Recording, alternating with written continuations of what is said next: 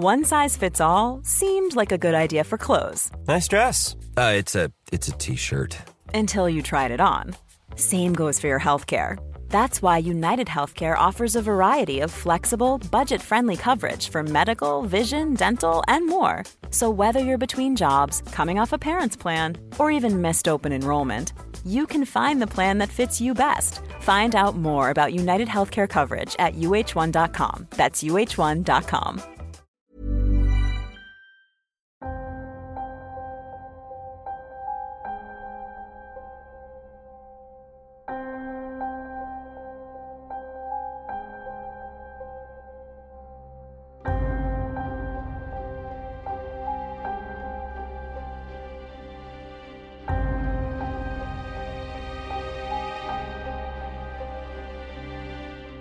En 1988, una enfermera de Portland comenzó a salir con un hombre, luego de que su madre le buscara pareja. Y aunque la relación parecía salida de un cuento de hadas inicialmente, solo unos años después, la pobre mujer se encontró al borde de la muerte, mientras su ahora esposo había salido de viaje misteriosamente. Esta es la historia de Susan Kuhnhausen.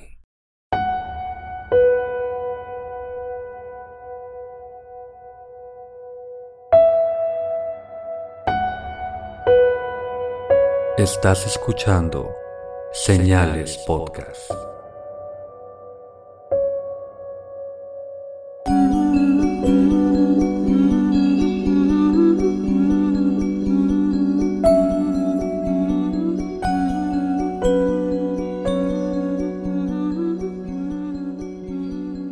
Buenas noches y gracias por acompañarnos en un nuevo episodio de Señales Podcast.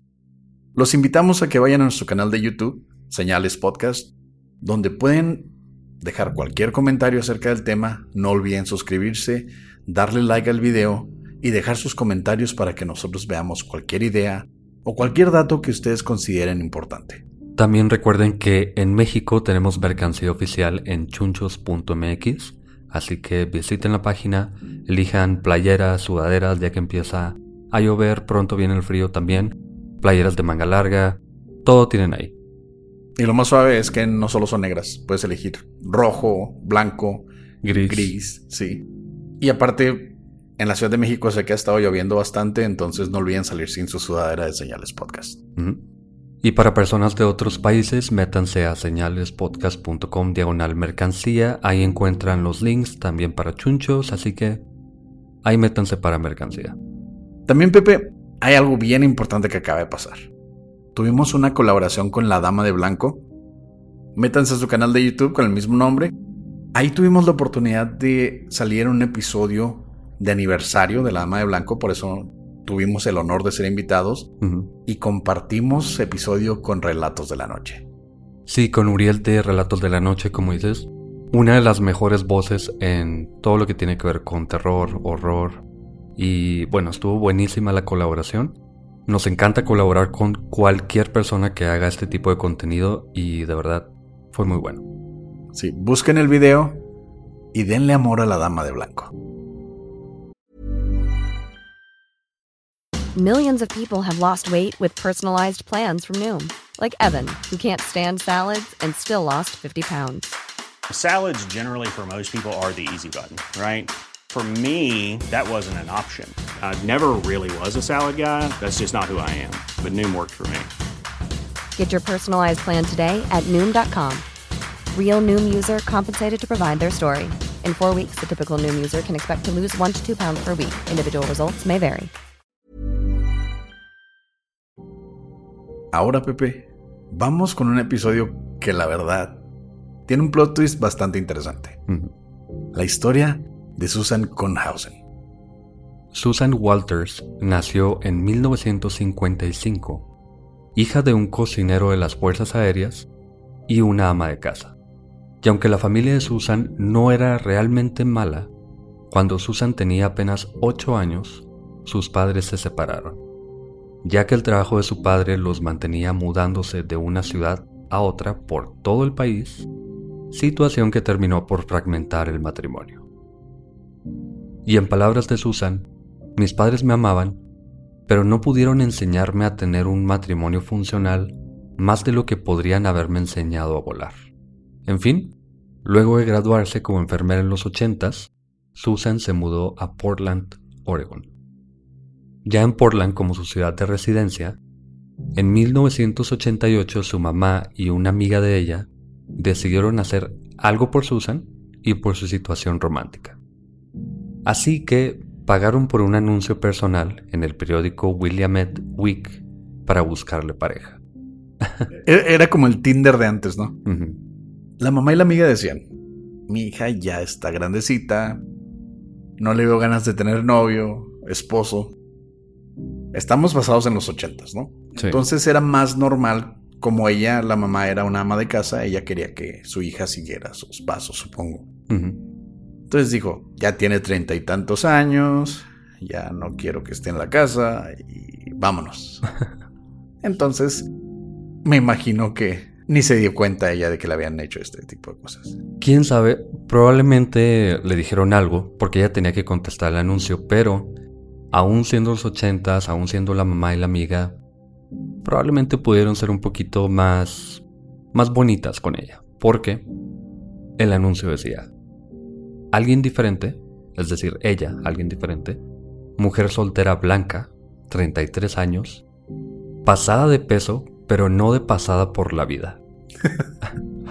Buscando hombre soltero que quiera más de una relación que solo espelta. Muy sincero el anuncio. Quién sabe si ella lo aprobó o no, pero bueno, ahí está el anuncio. Pues sea lo que haya sido, Pepe, el anuncio recibió varias respuestas. Entre ellas estaba la de Mike, que decía, Hola, diferente. Soy Mike. Soy un hombre blanco divorciado de 39 años. Disfruto de la naturaleza desde perderme en las cuevas del monte Helens hasta caminar por la playa al atardecer. Ajá, cómo no. Está súper cliché eso. Adoro las caminatas por la playa. Qué bueno, me gusta caminar, lo haría, pero... A ti te caga la playa, Pepe. No, no, caminar, por eso dije caminar. Pero alguien que responde un anuncio con esa frase, no, no, pero bueno. Total. Aunque haya sido tan cliché, aunque digas que no, el anuncio llamó la atención de Susan. Tanto que el 30 de enero de ese mismo año, ambos tuvieron su primera llamada por teléfono, que duró horas. Según ella, Mike tenía bonita voz y estaba impresionada de que él quisiera tener conversaciones interesantes y profundas. Ok, Mike lo está haciendo bastante bien. Era hablar por teléfono, la verdad. No lo estaba viendo. Por teléfono somos una persona, pero cuando vemos a, alguien frente a frente, ahí ya cambia la cosa. Bueno, pero Mike Kuhnhausen, como decíamos, era un hombre de 39 años. Él fue adoptado por su familia en Portland en 1948 y le dijo a Susan que había estado en la guerra de Vietnam, aunque Susan luego dijo que ella pensaba que era una mentira, porque los archivos del ejército de Mike decían que había sido operador de comunicaciones. En la guerra, pero nunca vio batalla. Eso ya nos... Bueno, lo entiendo. Estuviste en el ejército, sirve como para verte más interesante. Estuve en la guerra. No sé, como tú dices, si esta va a ser mi primer bandera roja, se me hace muy raro que tenga que mentir de su trabajo. A mí me parecería mejor decir que no participé en la guerra porque la guerra de Vietnam, bueno, es un rollo, pero básicamente nadie salió bien de la guerra de Vietnam. Sí, dejó a millones de personas en condición de calle con estrés postraumático. Drogadictos, alcohólicos. Intenciones homicidas. Sí, entonces yo no sé si eso es algo que yo presumiría, menos aún si no fui realmente soldado, porque no lo fue. En fin, luego de casi un mes de platicar por teléfono, Susan y Mike tuvieron su primera cita en un parque de la Universidad de Reed, donde alimentaron patos y ardillas toda la tarde. Eso sí está chido. Está bonito. Está, bonito. Yo nunca, la verdad, he ido a un lugar donde hay ardillas y las puedas alimentar. La otra vez fui con mi novia a la deportiva, un lugar aquí en la ciudad de Chihuahua donde hay muchos árboles. Un parque. Un parque y vimos una ardilla y no se dejó agarrar. ni, ni siquiera dejó que nos acercáramos. Entonces, qué bonito, ¿no? O sea, patos, ardillas. Eso demuestra que es una persona sensible, supongo. Sí, pero aquí las ardillas son como perros callejeros. La gente las ve y las patea y bueno, allá les dan de comer. Maldito México. Y como todo cuento de hadas, un año después, la pareja se escapó a Reno, Nevada, donde probablemente tomaron su peso en alcohol y luego se casaron. Ok, cada quien tiene su cuento de, de hadas. Pues, ¿por qué no Las Vegas? O sea, ya estaban en Nevada. Pudieron haber hecho el cliché de casarse con Elvis, pero se fueron a Reno, la ciudad de las apuestas. Bueno, hay gente que disfruta de hacer apuestas y luego te casas, obviamente, porque es lo que tienes que hacer en Nevada, pero bueno.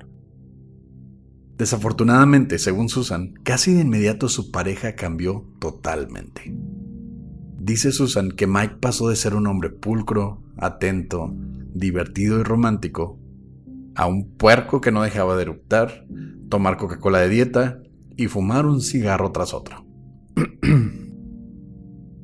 Pepe. Nada más le faltó decir que era Pepsi. en palabras de Susan, no fue mucho después de casarnos que ya no salíamos a pasear y ni siquiera a cenar. Sí, sí, se parece más a mí.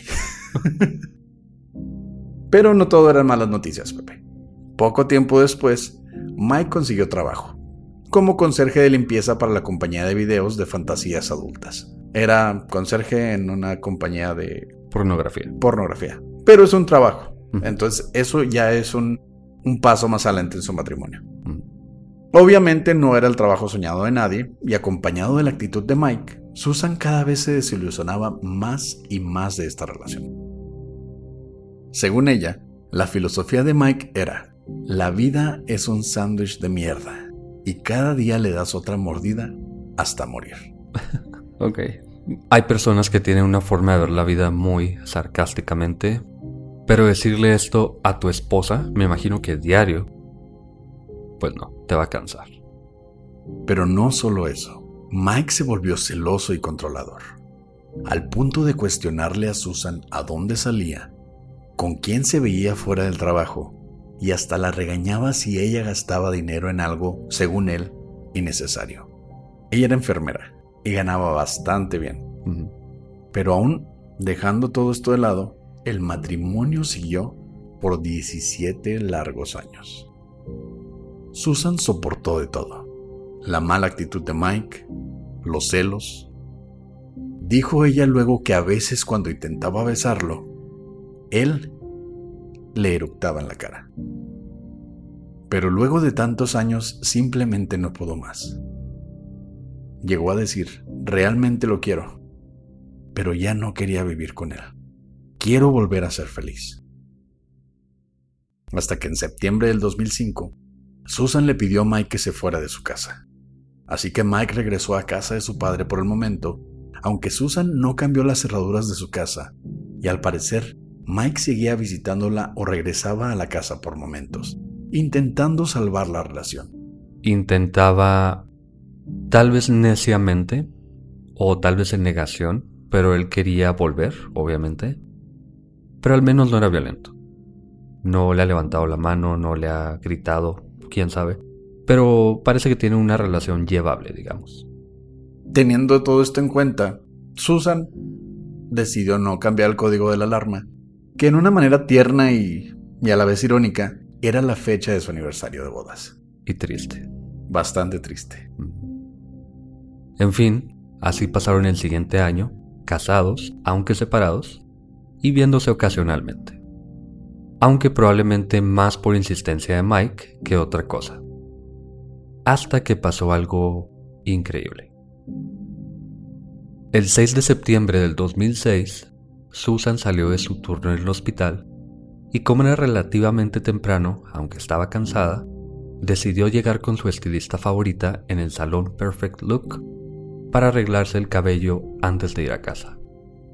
Fíjate que me han contado amigas, mi hermana, mi madre también, que una de las formas más, no sé, normales para ellas de sobrellevar algún tipo de dolor emocional es hacerse un cambio de look. Te, siente, te ves bien, te sientes bien. Sí, lo entiendo completamente. Es... Entonces, fue una buena decisión darse su gusto, ir a hacerse un corte de cabello. Darse tiempo para ella, que alguien la consienta, que le laven el cabello a gusto y todo bien. De hecho, tengo que hacer cita para que te laven el cabello, Pepe. Mientras estaba ahí, Susan le dijo a su estilista que estaba pensando en pintarse el cabello de un nuevo color, ya que pasaba por un difícil divorcio. Luego del cambio de look, Susan llegó a su casa cerca de las 6.37 de la tarde y caminó hacia su armario donde encontró una nota de Mike, a quien le había pedido que cuidara de sus gatos mientras trabajaba. La nota decía, Sue, no he dormido, necesito pensar. Iré a la playa. Con amor, yo. Susan, un tanto aliviada probablemente, dejó la nota donde la encontró y siguió con su rutina. Entró a la cocina, puso una olla de café y salió al buzón por su correspondencia. Luego entró de nuevo a la casa, pero justo al cerrar la puerta detrás de ella, la entrada de su habitación se abrió lentamente. Detrás de la puerta apareció la figura de un hombre alto y delgado, de cabello y barba largas y canosas, con una gorra gris cubriéndole casi por completo los ojos, y en sus manos tenía guantes de látex amarillo y un martillo.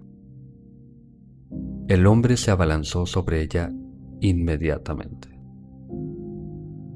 El primer golpe con el martillo le dio a Susana en la sien, pero ella había tomado clases de defensa personal en el hospital, y en lugar de intentar huir, Susan se lanzó contra él, con la idea de que sus golpes tendrían menos espacio para tomar fuerza.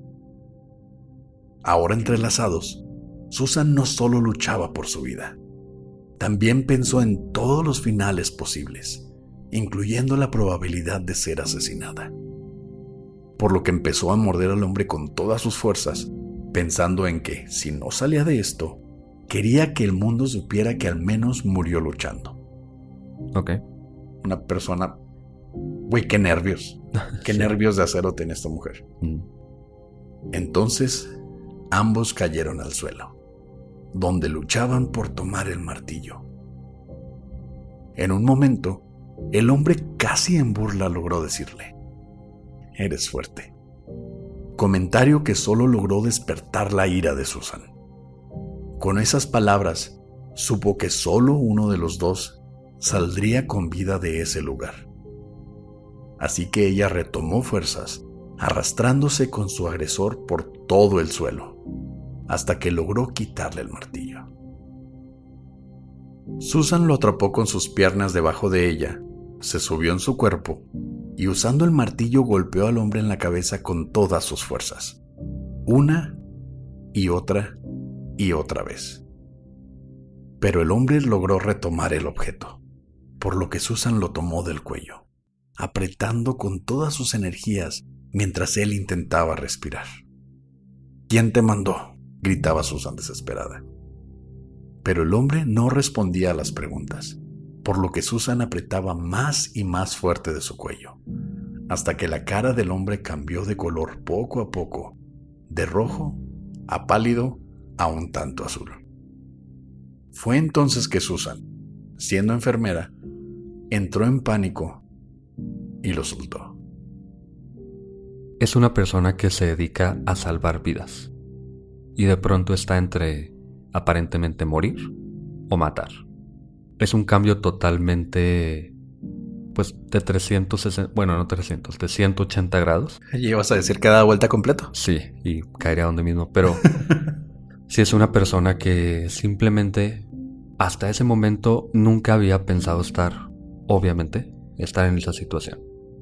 Entiendo por qué lo hizo.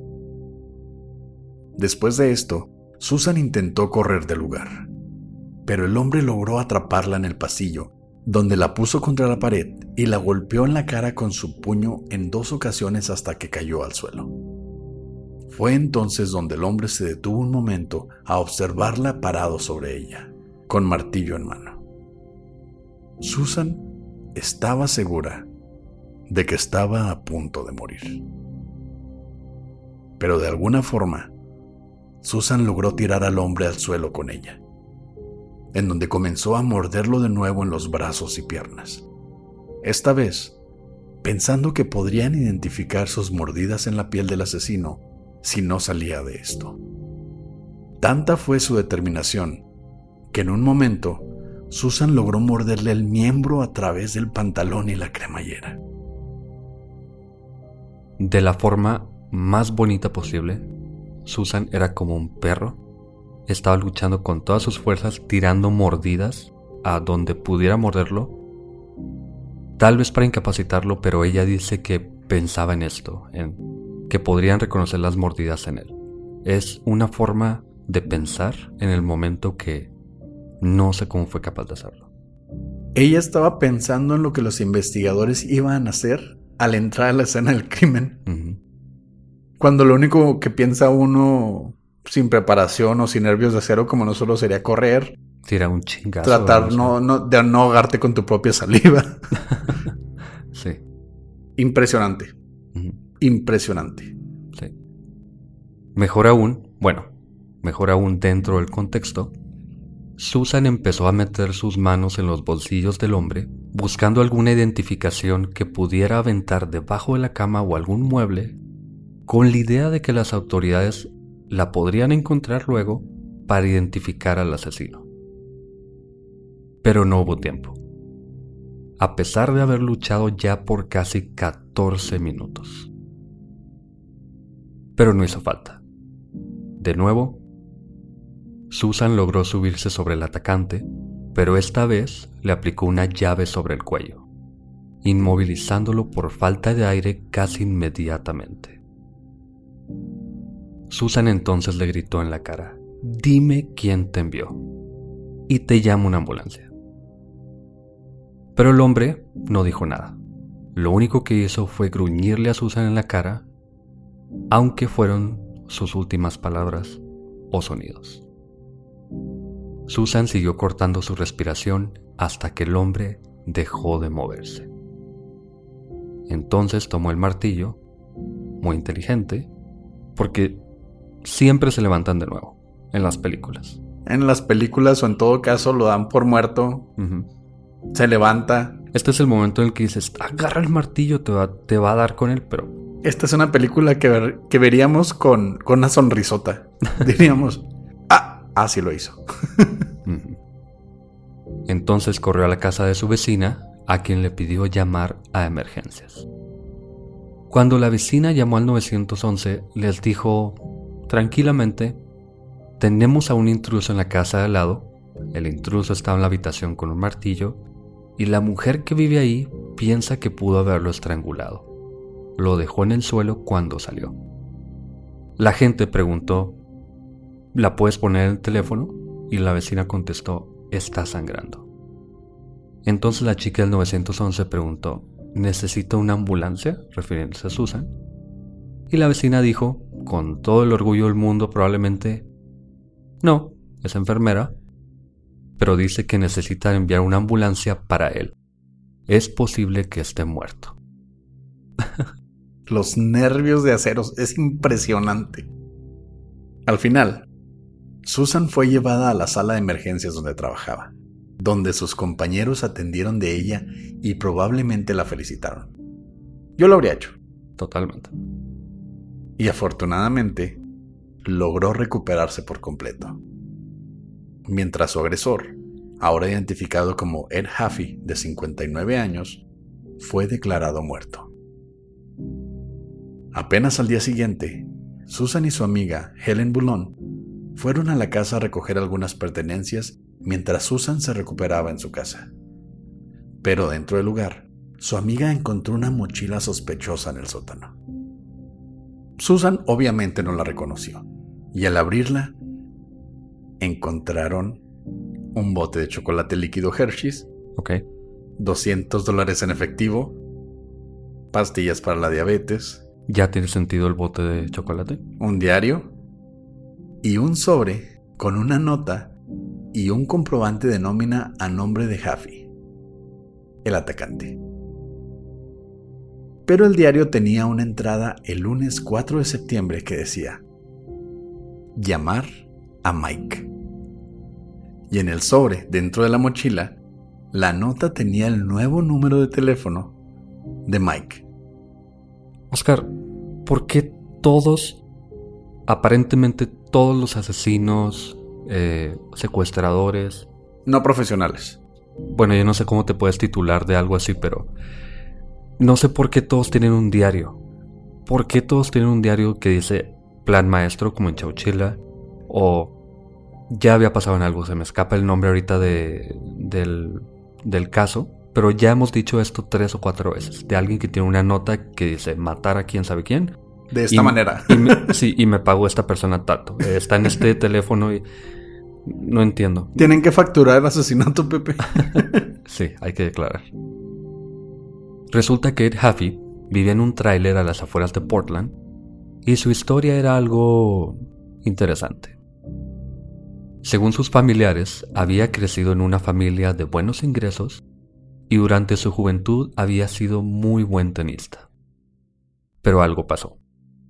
Bueno, probablemente el hecho de que era veterano de Vietnam. Como decíamos, estuvo muy difícil la guerra de Vietnam. De hecho, todavía puedes ver en las calles de Estados Unidos a muchos excombatientes de Vietnam viviendo como vagabundos, estando en situación de calle con problemas mentales, comiendo de la basura. Hay gente que termina muy, bueno, que terminó bastante mal. Esta guerra fue creo que de lo peor que le ha pasado. Cualquier guerra ha sido muy mala, pero esta es la que más marcó a ciudadanos estadounidenses. Sí. Y ahora está pasando con la de Irak y Afganistán, pero la de Vietnam. Ah, por eso hay memes y todo este rollo. Pero bueno. No puedo creer que haya sacado algo gracioso de esto, Pepe. Memes, Hay memes de la guerra de Vietnam. El de El Don perrito. Cangrejo o. el del perrito que voltea a ver y lo... Ándale, eso está bueno eso. Bueno. Y tanto pasó en la vida de Ed que tenía historial delictivo.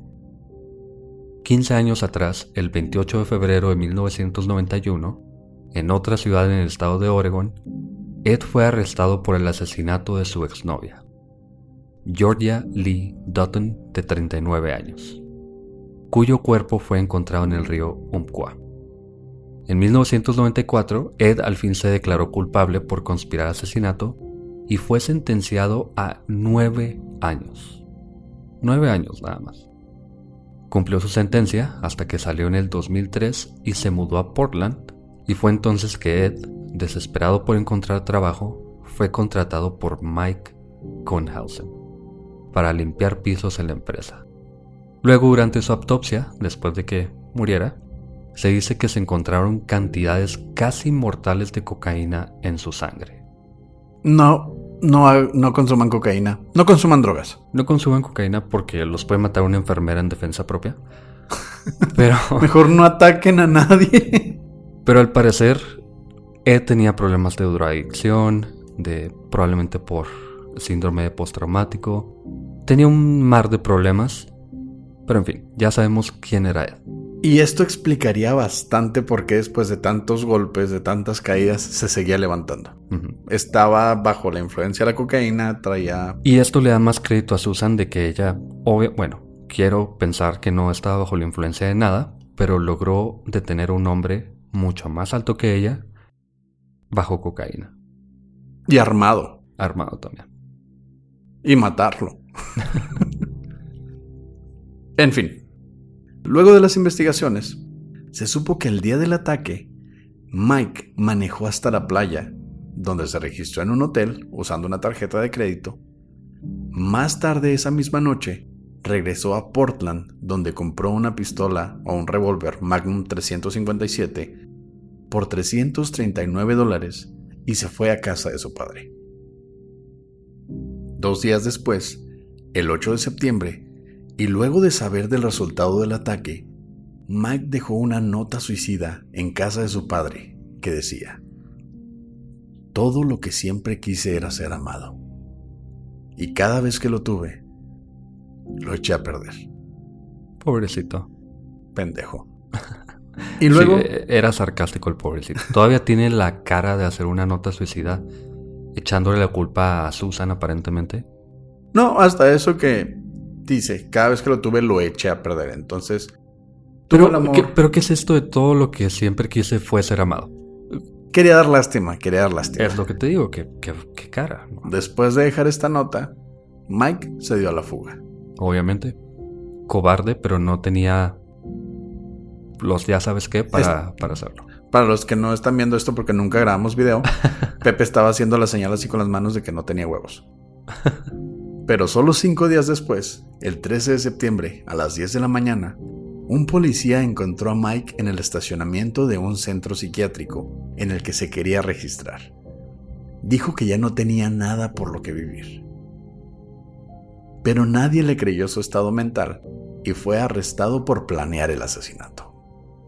Solamente quería tener una coartada y es todo. Exacto. Hay que fingir demencia. En fin, luego de las investigaciones, se supo que Mike intentó contratar a tres asesinos, pero ninguno le aceptó el trabajo, hasta que dio con Ed Haffey. Y esto demuestra qué tanto lo pensó Mike. No parece que haya sido algo del momento simplemente, pero aún así el motivo no era del todo claro. Mike había sido despedido semanas antes y no tenía dónde vivir, a excepción de casa de su papá, pero Susan ya había nombrado a su hermano como beneficiario de su póliza de vida, así que como que no hay mucha razón, pero como aún no estaban divorciados, la casa pasaría a ser su propiedad en caso de que Susan resultara muerta. Obviamente Mike dijo que no conocía a Ed, pero había récords de empleo y notas y diarios por todos lados. diarios, güey. Pero más que eso, era claro cómo es que Ed, el atacante, había entrado a la casa. Las autoridades propusieron que ese día Mike y Ed llegaron a la casa, donde Mike desactivó la alarma, que era la fecha de aniversario, no lo olviden, dejó la nota para Susan, probablemente como intento de lavarse las manos, y dejó a Ed dentro del lugar. Entonces esta nota aparentemente de amor, simplemente fue otro intento de cubrir sus huellas. Demuestra todavía más lo descarado que es este hombre. Mejor todavía, el 18 de septiembre, un ex compañero de celda de Ed se comunicó con las autoridades a quienes les dijo que Ed lo había invitado a un robo. Y aunque sí acompañó a Ed a las negociaciones, esta persona rechazó la oferta de 5 mil dólares para matar a una mujer. 5 mil dólares por matar a una mujer. Por arriesgarte a pasar el, toda tu vida en la cárcel. Bueno, ya había matado a alguien sin dinero, o sin pago más bien.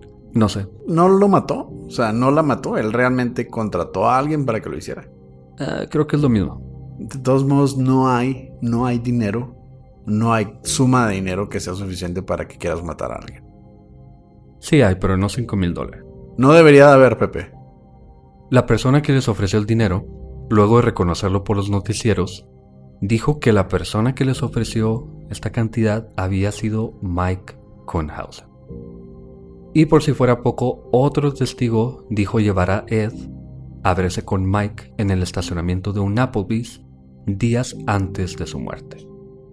También reconoció a Mike como el hombre del estacionamiento. Luego de verlo en las noticias, porque su cara salió en todos los noticieros de la nación. Y esto te enseña, como en el episodio del asaltante de la bomba, que entre más gente involucres y entre más gente le preguntes, simplemente son más testigos. No estoy dando el consejo de que no involucres gente porque esto ayuda a que te atrapen, pero este hombre no tenía escapatoria. No maten a nadie. aunque mataran a Susan, bueno, aunque Ed matara a Susan y se llevara la mochila, había gente que lo iba a reconocer de alguna forma. Por suerte no la mató. Así que Mike fue arrestado, obviamente, y Susan se divorció de él al día siguiente de ser arrestado. Al fin, güey. A ver, Pepe, después de estar recuperándose en un hospital, aún pudo pensar en divorciarse. Esta mujer merece una estatua, güey.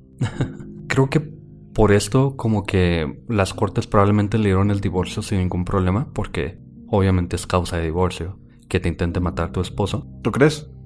Yo creo que fue más el plan de que ya está arrestado por mi intento de asesinato, ya me puedo divorciar sin ningún tipo de, arreglo de 50-50 ni nada así.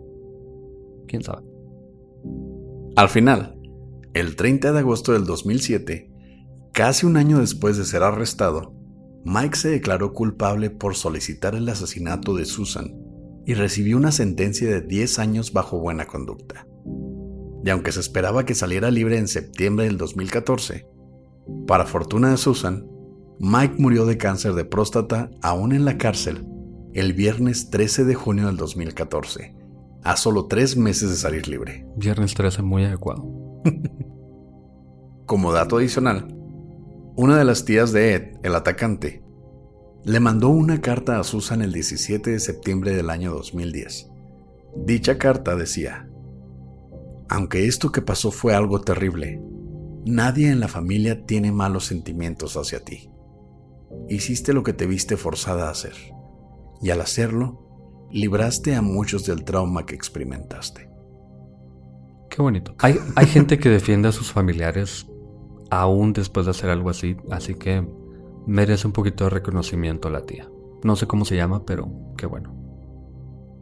Por último, Susan jamás logró recuperarse de la experiencia. Por los siguientes años, practicó con su nueva arma de fuego en el campo de tiro local. Se mudó de casa, se queda cerca de la puerta si come en algún restaurante y cuenta a su jefe en el hospital que Susan se cuestionaba constantemente por qué la consideraban una heroína si su trabajo era salvar vidas, pero solo hasta haber matado a Ed la comenzaron a llamar así. Y tiene mucha razón, Pepe. Es una persona que salvaba vidas constantemente. Ella estaba en el área de emergencias, a ella le tocaba ver heridos. Ella aprendió a abrir cajas torácicas para poder salvar a alguien. Gente que se estaba ahogando, gente que llegaba gravísima. Ella ya era una heroína. Entonces sí entiendo por qué. Si ella era una heroína, ¿por qué no le decían así hasta que tuvo que matar a alguien? Si se lo tomó muy personal, como probablemente sentía que esto la definía y a lo mejor no quería que, que fuera así. Y tal vez se sentía más una heroína con su trabajo día a día. Aunque entiendo que es un trabajo, de todas maneras es un trabajo bastante especial. A lo mejor no para las personas que lo hacen o para familiares de personas que lo hacen pero ella se lo tomó muy a pecho, que hasta matar a alguien por su propia mano, empezaron a decirle así. Pero su jefe, muy apropiadamente, le dijo, no te llaman heroína por matar a un hombre. Te llaman heroína porque quieren creer que, bajo las mismas circunstancias, ellas también podrían salir con vida. Gracias por escuchar Señales Podcast. Buenas noches.